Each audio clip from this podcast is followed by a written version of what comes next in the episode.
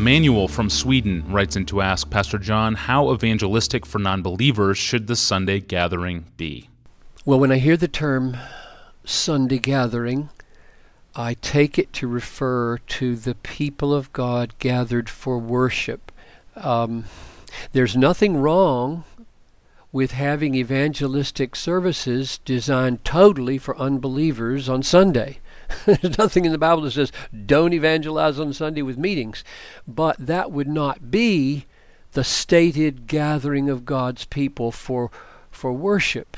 And I, I know too that not all Christians believe that the New Testament even calls us to have corporate worship services once a week.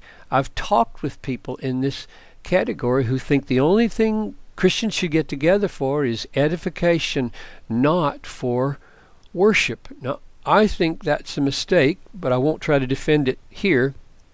I think we are called to corporate worship as the people of God. Then the question becomes what place does evangelism have in that service? That's the, the real question. And um, I would want to say that that service should be wonderfully and gloriously vertical in its focus. We should focus on God. And there are a lot of people who think that because there are many, many, many good things in the Christian life, all of those should be dumped into that one service.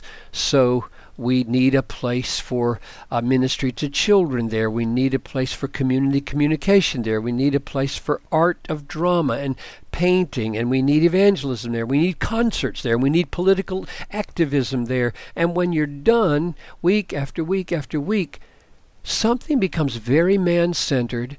The vertical focus is blunted, and it weakens and a, a, power goes out of the church even while you're trying to empower all of those things. So the implication i think this has for direct evangelism is to say that it is always secondary in the corporate worship gatherings of god's people.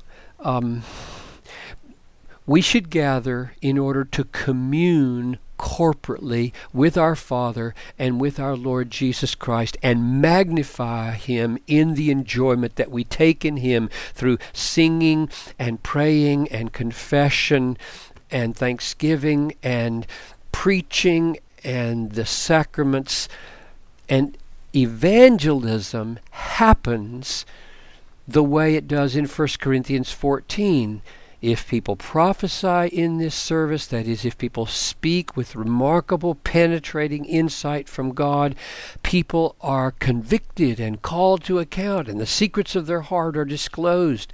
So they fall down on their face and worship God and say, God is really in this in this place. So I believe evangelism happens when people meet God authentically because the Word of God is being spoken and faith comes by hearing and hearing by the Word of God.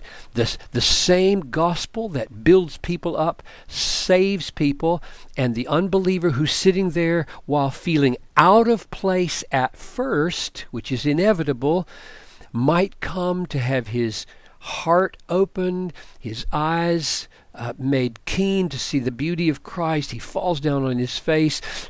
Taste buds are awakened for the beauty of Christ, and he he loves and trusts Jesus. And then these are my people. I'm not I'm not a foreigner anymore here. I think that happens while evangelism is in secondary position and vertical, radical, hard pursuit of God is in first position. Thank you, Pastor John, and thank you for listening to this podcast. Please email your questions to us at AskPastorJohn at desiringgod.org. At desiringgod.org, you'll find thousands of other free resources from John Piper. I'm your host, Tony Reinke. Thanks for listening.